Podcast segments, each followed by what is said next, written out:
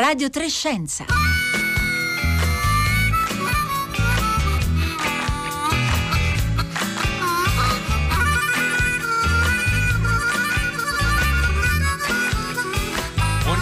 Buongiorno, da Marco Motta, bentornati a una nuova puntata, una nuova settimana di Radio Trescenza, lunedì 8 marzo, giornata internazionale della donna. Si è molto parlato nella mattinata di Radio 3, ma anche nei giorni scorsi di disparità, di stereotipi di genere, anche nel mondo dell'università e della ricerca scientifica. E sono temi su cui eh, torneremo anche noi oggi a Radio Trescenza nella nostra conversazione con due geologhe, una vulcanologa e una sismologa, che ci condurranno però innanzitutto in un viaggio nell'Italia dei vulcani, dall'Etna al Golfo eh, di Napoli. Insomma, abbiamo visto nelle ultime settimane eh, le spettacolari, anche perturbanti immagini dell'Etna con colonne eruttive alte fino a 10-12 km. Ieri c'è stato un nuovo parossismo, ci sono anche disagi naturalmente dovuti alla pioggia di cenere e lapilli sui comuni delle pendici etnee.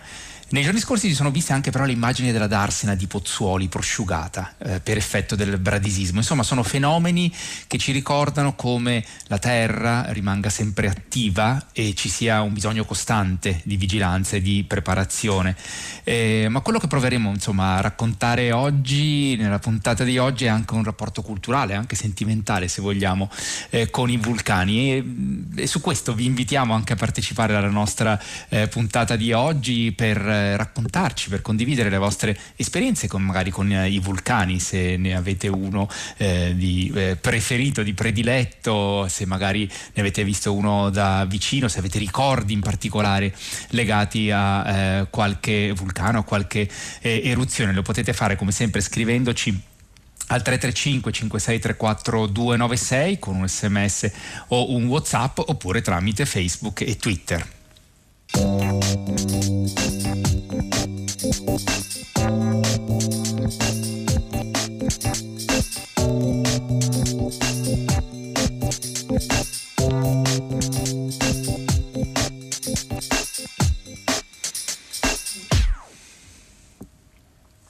Allora, buongiorno innanzitutto a Francesca Bianco.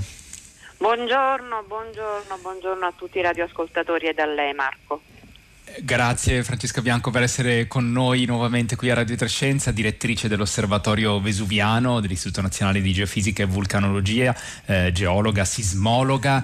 No, e sono buongiorno. fisico. Sono un fisico. fisico innanzitutto, sì, giusto? No, non, non geologo. E dalla fisica è arrivata alla sismologia. Eh, Beh, sì, importante... eh non è strano, anzi, perché c'è l'approccio diciamo, quantitativo, eh, anche modellistico, nello studio delle scienze della Terra che è rappresentato poi da tutti coloro che hanno una formazione fisica. Questo è importante da ricordare no? per eh, essere consapevoli di come eh, molte discipline scientifiche concorrono poi allo studio, all'analisi, al monitoraggio, come racconteremo eh, tra poco poi dei fenomeni eh, sismici e anche eh, vulcanologici. Buongiorno anche a Sabrina Mugnos. Buongiorno, grazie infinite per l'invito. Ciao Francesca. Grazie a lei. Saluto anche Ciao, lei. Sabrina. Naturalmente, buongiorno allora Sabrina Mugnos, grazie per essere con noi. Come avete capito, Francesca Bianco e Sabrina Mugnos si conoscono, racconta Sabrina Mugnos nel suo libro Draghi sepolti, viaggio scientifico e sentimentale tra i vulcani d'Italia, pubblicato pochi mesi fa dal saggiatore proprio anche dell'incontro all'osservatorio vesuviano eh, con Francesca Bia- Bianco. Sabrina Mugnos è vulcanologa e divulgatrice eh, scientifica e vorrei partire proprio da lei Sabrina Mugnos e dalle immagini che abbiamo visto in queste ultime settimane diciamo delle intemperanze dell'Etna, Idda come ci ricorda viene chiamata tra affetto e rispetto in Sicilia eh, l'Etna, insomma sono fenomeni eh, ehm, soprattutto quelli dell'abbondante pioggia di, di cenere, la piglia anche ieri nella giornata di ieri che eh, colpiscono naturalmente la nostra immaginazione e, e, e naturalmente ogni volta ci tornano ad interrogare sulla, sulla frequenza anche di questi eventi nel, nel passato. È tutto sommato normale questo, quello che abbiamo visto in queste settimane eh, dal punto di vista della storia e dell'attività dell'Etna? Assolutamente sì, fa parte della appunto, normale vita, attività di un vulcano e i, gli abitanti delle falde di questi colossi diciamo, sono anche abituati, infatti nel, nel, libro sottolineo proprio questa convivenza con, sia per quello che riguarda l'Etna che lo Stromboli, che sono vulcani non solo attivi ma anche costantemente in eruzione, quindi diciamo si è intrecciato una sorta di quotidiano con questa attività. Io ho fatto più volte l'esempio eh, appunto perché l'attività vulcanica gioco forza crea dei piccoli disagi, nella peggiore delle ipotesi, per esempio per quello che riguarda l'Etna, si, possono, si può chiudere l'aeroporto perché sapete che le ceneri possono essere, anzi se sono assorbite, se sono eh, risucchiate dai motori, dai, dai motori degli aeromobili, creano, possono bloccarli e portare alla, quindi a, al disastro. E, ma anche appunto come, come nella fattispecie ora è, è, capitato che la colonna eruttiva che le, si, si, sia rivolta verso, eh, verso, i paesi orientali, cioè quindi la pioggia di ceneri, rapilli, soprattutto rapilli, abbia interessato i paesi orientali e quindi vedete bene che eh, è normalissimo che i, gli abitanti di questi, di, delle falde di questi vulcani abbiano una relazione che non è sempre, eh, come ho messo in evidenza nel libro, eh, è comunque su toni sempre molto morbidi, cioè una convivenza pacifica. Ora i disagi sono sostenuti perché comunque le strade sono state ricoperte di rapilli, perché le serre ricoperte impediscono la fotosintesi, quindi eh, per le piante il filtraggio della luce, perché si possono intosare gli impianti fognari eh, e, tutto quello insomma, che comporta la cenere. Però rimane il fatto comunque che chi vive in questi luoghi sa che questi sono, è normale amministrazione, sono cose che possono accadere, perché questi sono i contro, ma poi ci sono anche i pro, e i pro sono che a, al di là dello spettacolo anche i, suoni, i suoli fertili che questi vulcani eh, producono, no? perché soprattutto quelli che hanno un'attività eruttiva esplosiva, che polverizzano i loro prodotti eruttivi, quindi le ceneri, che hanno più velocità e più facilità nel rendere i suoli fertili, quindi diciamo che l'aspetto enogastronomico, per esempio, legato ai vulcani, è, è, legato, è, un'eccellenza legata ai vulcani. Quindi questa volta è andata un pochino malino, nel senso che si è avuto un disagio maggiore, si sta avendo un, un disagio maggiore, però insomma parliamo di disagi e non di rischi sostanziosi, sostanziali. E, ehm, Sabrina Mugnos, stanno già reagendo numerosi gli ascoltatori e le ascoltatrici che ci stanno scrivendo al 335 5634 296 e cercheremo di eh, raccontare, di riportare alcuni delle, anche loro, dei loro racconti, delle loro testimonianze. Ma c'è già una domanda che arriva da, eh, da un'ascoltatrice, ascoltatore non si firma, chiede è possibile essere vulcanopatici pur amando la Sicilia alla follia? Sotto l'Etna e a Stromboli non mi sentivo a mio agio, come inquieta dentro. Sabrina Mugnos, lei racconta de, de, delle, delle sue innumerevoli innumerevoli eh, esperienze come vulcanologa, non soltanto eh, in Italia, tra Etna, eh, le, Stromboli, eh, Vulcano e poi naturalmente il Vesuvio e i Campi Flegrei, ma anche in giro per il mondo. quali sono i, i, i, sentimenti che ha vissuto eh, studiando da vicino questi, eh, questi, grandi, questi, grandi, vulcani, grandi o piccoli vulcani?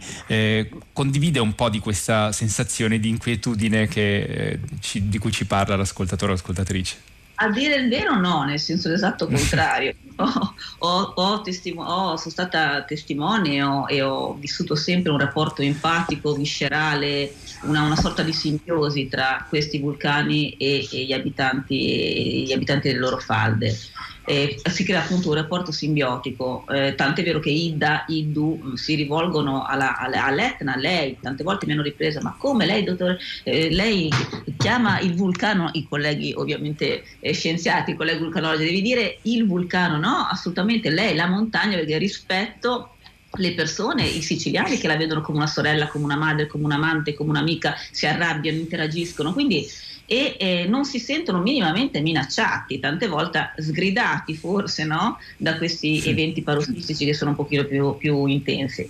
Eh, però anche in giro, stromboli non ne parliamo, io come ho citato più volte, addirittura i pescatori guardano no, l'orientamento del fumo del, del, vulcano per capire che vento tirerà, quindi che mare ci sarà, come potrebbe andare la pesca e quant'altro e abbiamo visto l'anno scorso con due forti parossismi che anche Stromboli insomma, può diventare cattivello e, e, comunque sono ambienti vulcanici che vanno sempre, bisogna sempre approcciarsi con una sorta di timore reverenziale. Io ormai ho un mantra che non, non smetterò mai di ripetere che il confine tra lo spettacolo e la tragedia lo tratta l'uomo, cioè lo traccia l'uomo, nel senso che bisogna sempre stare molto attenti perché comunque sono fenomeni eh, che possono essere anche pericolosi. Però io ecco, il, il timore l'ho notato soprattutto da parte dei mm, delle persone, dei turisti, diciamo, del, dei vulcani, cioè quelli che si recano a visitarli o comunque che non sono sufficientemente vicini da creare questo rapporto simbiotico. Quindi quello che posso testimoniare io e quello che poi ho, ho, riferito nel libro è proprio un legame viscerale, un legame in positivo. Eh. Un legame viscerale, anche appunto in qualche maniera sentimentale, come eh, denotava appunto Sabrina Mugnos. Eh, lei nel, nella sua esplorazione che racconta, insomma, nelle perlustrazioni eh, sull'Etna, racconta anche dell'incontro, molto belli, sono molto belli anche i ritratti che fa delle persone con cui, eh, con cui lavora, guide turistiche, geologi, eh, ma anche persone appunto de, del luogo. Racconta per esempio di una coppia di geologi, Anne e Marco, con cui conduce rilevazioni appunto sull'Etna. Sottolinea anche come scatti subito, sia scattata subito la complicità femminile in un mondo come quello dei vulcanologi a, a prevalenza maschile. È una complicità che poi riemerge quando nel libro racconta eh, appunto dell'incontro con Francesca Bianco all'osservatorio vesuviano, che lo ricordiamo è il più antico osservatorio vulcanologico del mondo, fondato da Ferdinando II di Borbone nel 1841 e lei Francesca Bianco è la prima eh, direttrice donna. Quando vi siete incontrate con eh, Sabrina Mugnos, quando è venuta a trovarla lì all'osservatorio vesuviano, tra le altre cose avete eh, parlato molto del fenomeno del bradisismo che, a cui accennavamo all'inizio, che insomma eh, è, è, sempre eh, monitorato e ogni tanto eh, diciamo, torna a farsi sentire in maniera più o meno eh, intensa. Allora, Francesca Bianco, le chiedo intanto di ricordare di che, di che fenomeno stiamo parlando, che cos'è. Eh, tra l'altro ha 50 anni circa, se non vado errato, da eh, quell'evento del marzo del 1970 quando il rione Terra a Pozzuoli eh, fu, fu, evacuato per fenomeni di tutt'altra intensità insomma, eh, di, di bradisismo. Sì, sì, sì, sì, allora è un fenomeno che di fatto caratterizza la dinamica dei campi flegrei che sono una caldera. La caldera è un tipo di vulcano che è all'opposto per esempio dello strato vulcano che invece è l'Etna o anche il Vesuvio sono vulcani l'Etna e il Vesuvio che sono visibili, si vedono, hanno uno, una skyline, un profilo che è riconoscibile dappertutto. L'Etna è anche molto più alto del Vesuvio e nelle giornate di bellissimo tempo si riconosce anche dalle coste calabre, è uno spettacolo meraviglioso. Invece le caldere, e in particolare la caldera dei Campi Flegrei, è il vulcano su cui si cammina senza essere coscienti del fatto che si è su un vulcano. È il risultato di una importantissima ed intensa attività esplosiva che è avvenuta decine di migliaia di anni fa con due importantissime eruzioni che noi chiamiamo dell'Ignimbrite campana e del tufo giallo napoletano e il risultato è quest'area eh, che non ha diciamo, un, uh, un profilo a cono, anzi per niente, eh, su cui ciclicamente si ripresenta questo fenomeno che la caratterizza che si chiama bradisismo.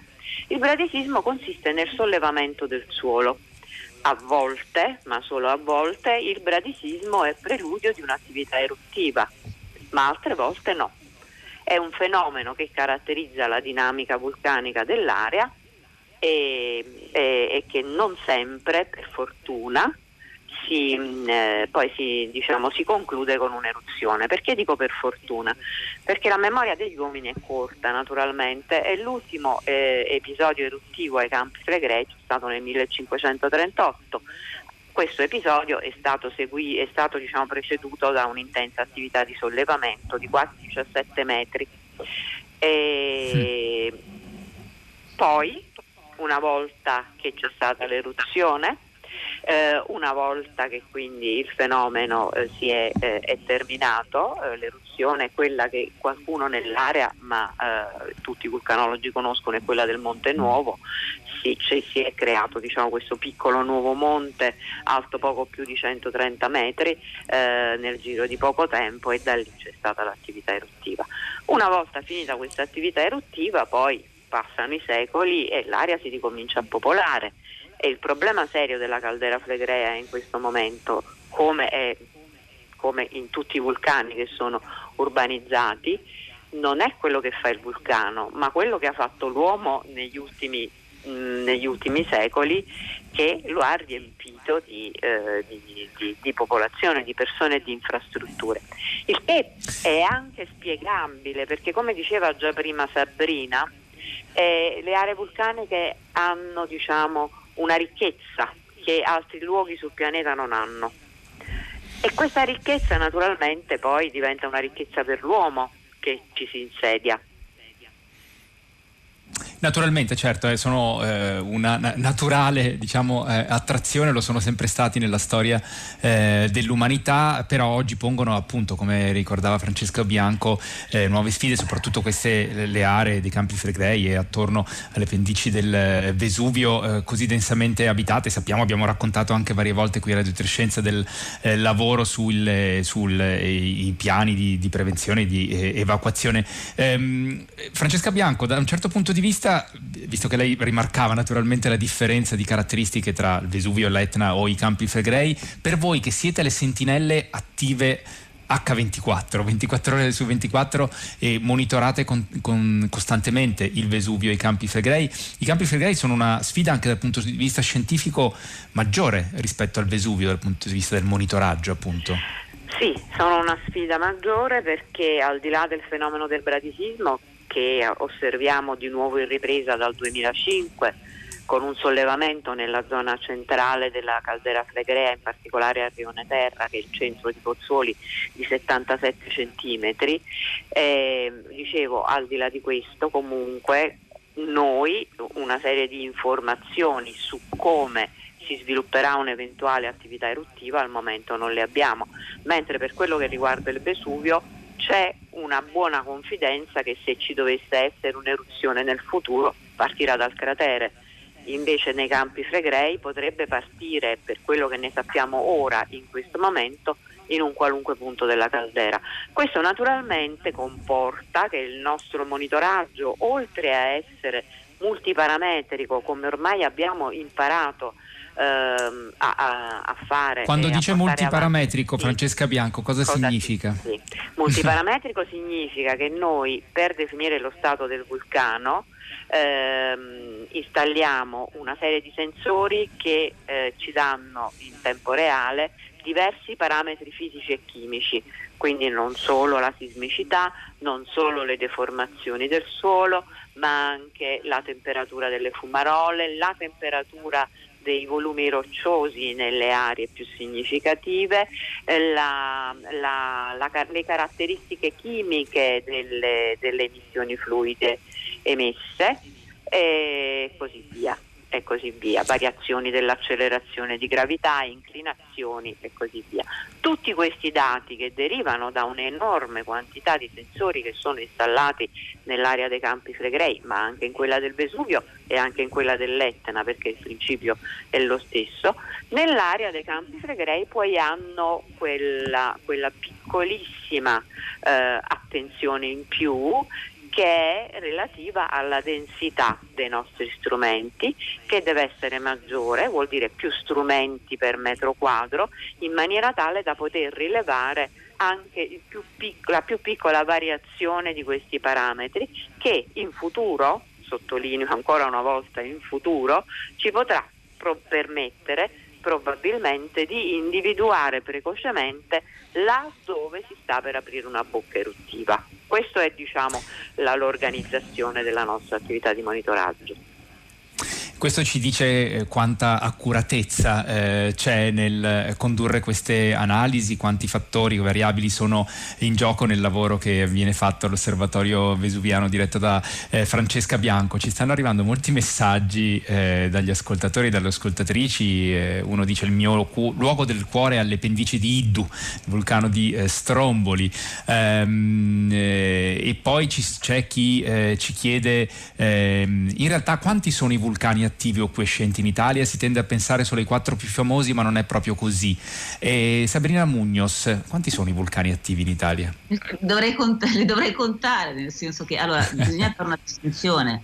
Ora, attivi sono un po', nel senso che devo, bisogna sempre distinguere tra attivi in eruzione. In eruzione naturalmente sono quelli che hanno un'attività persistente come appunto eh, l'Etna e lo Stromboli e poi ci sono per esempio il, il famoso, il fatirico nonché famigerato Marsili e, e Company. Che viene citato da anche altri ascoltatori infatti. E, e, lo so perché vulcano sottomarino. Fine, eh. Alla fine si cade sempre lì. Il Marsili è un'eolia mai venuta in superficie, nel senso che le isole eolie noi ne conosciamo sette, ma in realtà sotto ce ne sono un numero non precisato, mi viene anche da sorridere perché nessuno ha ancora capito bene il numero, perché ci sono anche dei seamount, cioè dei tronchi, eh, dei, dei, dei, vecchi vulcanici di forma troncoconica che sono, ormai non sono più in attività, no? quindi però devono, dovrebbero essere censiti nel, nel, famoso collier, nel famoso anello delle isole Olie e di cui, ripeto, noi vediamo soltanto quelli in superficie. Quindi per esempio il Marsilio attivo vuol dire che nell'interno c'è cioè il focolaio magmatico sotto il vulcano, ricordiamo che ahimè che non, ne, non, non ne abbiano i siciliani, ma il vulcano più alto e più imponente anche d'Europa è il Marsilio, sebbene il suo naso, diciamo la sua vetta, sia a 500 metri sotto il pelo dell'acqua. Ciò detto, dicevo, il Marsilio ha un'attività idrotermale nell'interno, come il Palinuro, per esempio, un altro vulcano sottomarino eh, che fa parte della catena sommersa delle olie. Quindi hanno un'attività del, hanno tanto calore nell'interno, tant'è vero che qualche anno fa avevano anche ipotizzato di forare la loro pancia, la loro capiente pancia, no? per estrarre eh, per, per, iniziare un'attività, un'attività, estrattiva, un'attività geotermica, una, scusate, una, eh, sì, una, per, per, utilizzare come fonte di energia geotermica. Quindi eh, bisognerebbe mettersi a contare, comunque ce ne sono, cioè abbiamo i, i Colli Albani che sono un vulcano molto attivo alle porte di Roma, è un vulcano che anche in passato insomma, ha fatto nel giro di, eh, non di un'unica volta, ma nel giro di mh, centinaia di anni, insomma, ha eh, emesso mh, parecchi prodotti eruttivi, di cui una buona parte tra l'altro sono stati utilizzati per costruire Roma e via dicendo, le stesse olie, abbiamo in eruzione eh, stromboli, abbiamo le fumarole attivissime di vulcani, ma per esempio l'Ipari è ancora considerato un vulcano attivo. Quindi diciamo i vulcani attivi abbiamo tutti i vulcani che sono poi campi, un campo vulcanico monogenico, cioè non un vulcano centrale ma dei piccoli conetti vulcanici eh, cosparsi in una certa area a sud della, della, Sicilia, quindi nel canale di Sicilia, tra, sostanzialmente tra l'Africa e la Sicilia, la famosa Ferdinandea, vi ricordate l'isola che, fa, che sale e scende e che ha costruito tutta una serie di, um, di, episodi rocamboleschi intorno a questo suo salire, scendere, spuntare e, e riemergersi nelle acque. Quindi di Beh, Sabrina Mugnos ci ha, ci ha, fatto, ci ha fatto un, un, panorama piuttosto, piuttosto vasto e tra l'altro rimando poi al suo libro Draghi Sepolti, Viaggio scientifico e sentimentale tra i vulcani d'Italia, pubblicato dall'assaggiatore eh, per conoscere più in dettaglio anche le, le storie e l'analisi scientifica eh, dei eh, vulcani di cui stiamo eh, parlando. Ehm, Sabrina Mugnos, eh, lo ricordavamo prima, insomma, lei racconta anche nel, nel libro questa complicità al femminile che nasce con eh, geologhe, eh, guide turistiche che incontra nelle varie esplorazioni dei eh, vulcani. Come sembra che le, che, che le sia, sia, cambiata, se è cambiata negli anni eh, diciamo la, la presenza eh, femminile in un campo come quello della geologia e diciamo, la capacità poi di questo campo di attrarre eh, competenze femminili e farle, farle, fiorire in qualche modo anche ai, ai livelli eh, più apicali. Sì, sì, assolutamente. Allora, ai miei tempi all'università eravamo pochine le, le, femmine, le femminucce a Pisa, io ho studiato a Pisa.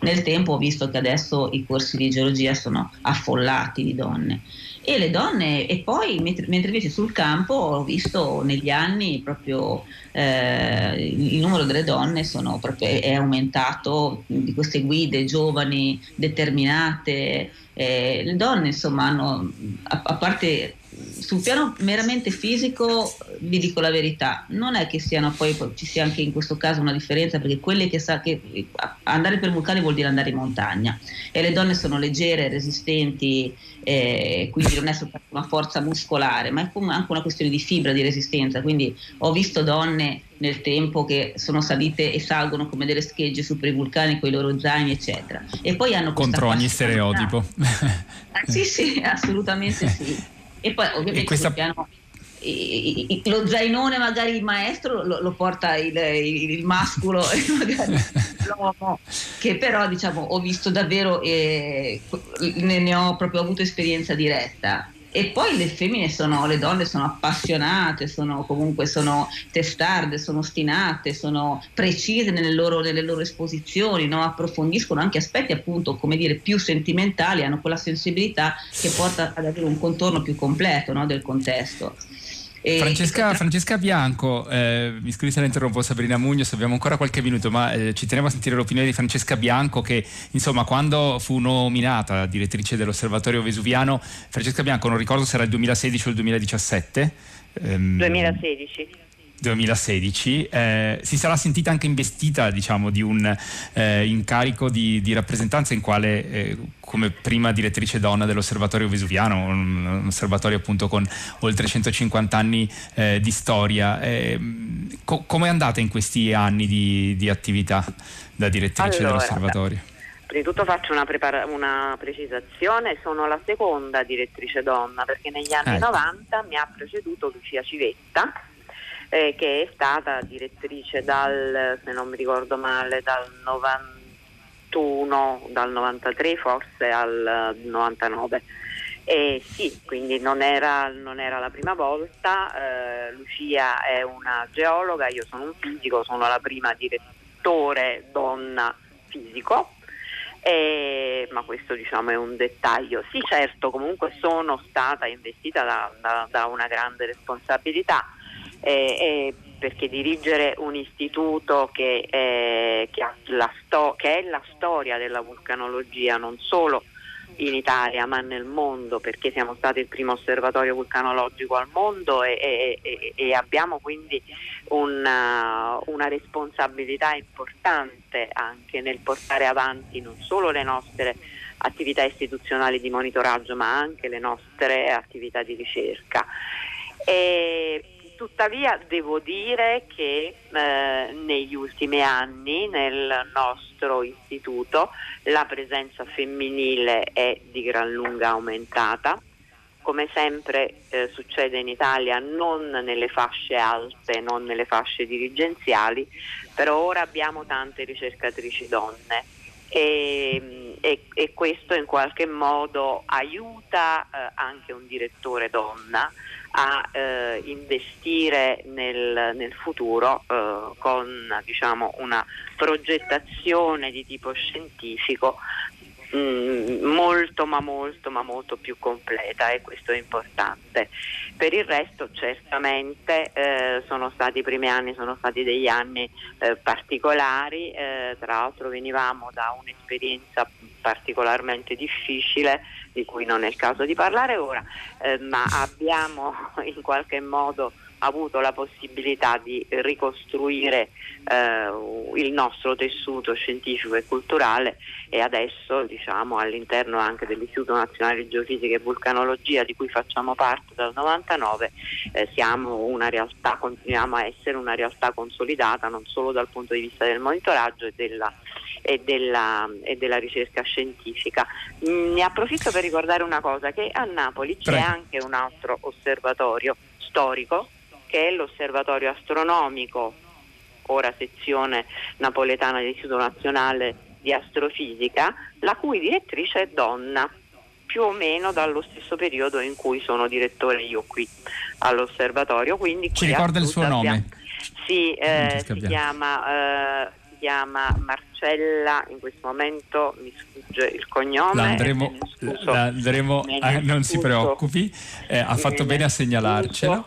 E, e, e, ringraziamo Francesca Bianco per essere, per essere, stata con noi, così come ricordo anche e ringrazio eh, Sabrina Mugnos. Noi eh, torneremo a parlare anche di questi temi nella eh, puntata di eh, domani, in cui cercheremo di esplorare il maschilismo dei dati cosiddetti. Domani vi racconteremo meglio di cosa eh, si tratta. E mh, mm, noi nel frattempo siamo giunti alla fine di questa puntata di Radio Trescenza e io vi ringrazio ringrazio eh, insieme a Daria Corrias in regia, Luca De Ioris eh, alla parte tecnica, e da Francesca Buoninconti e Paolo Conte, Marco Motta che vi parla, l'augurio di una buona giornata a tutti.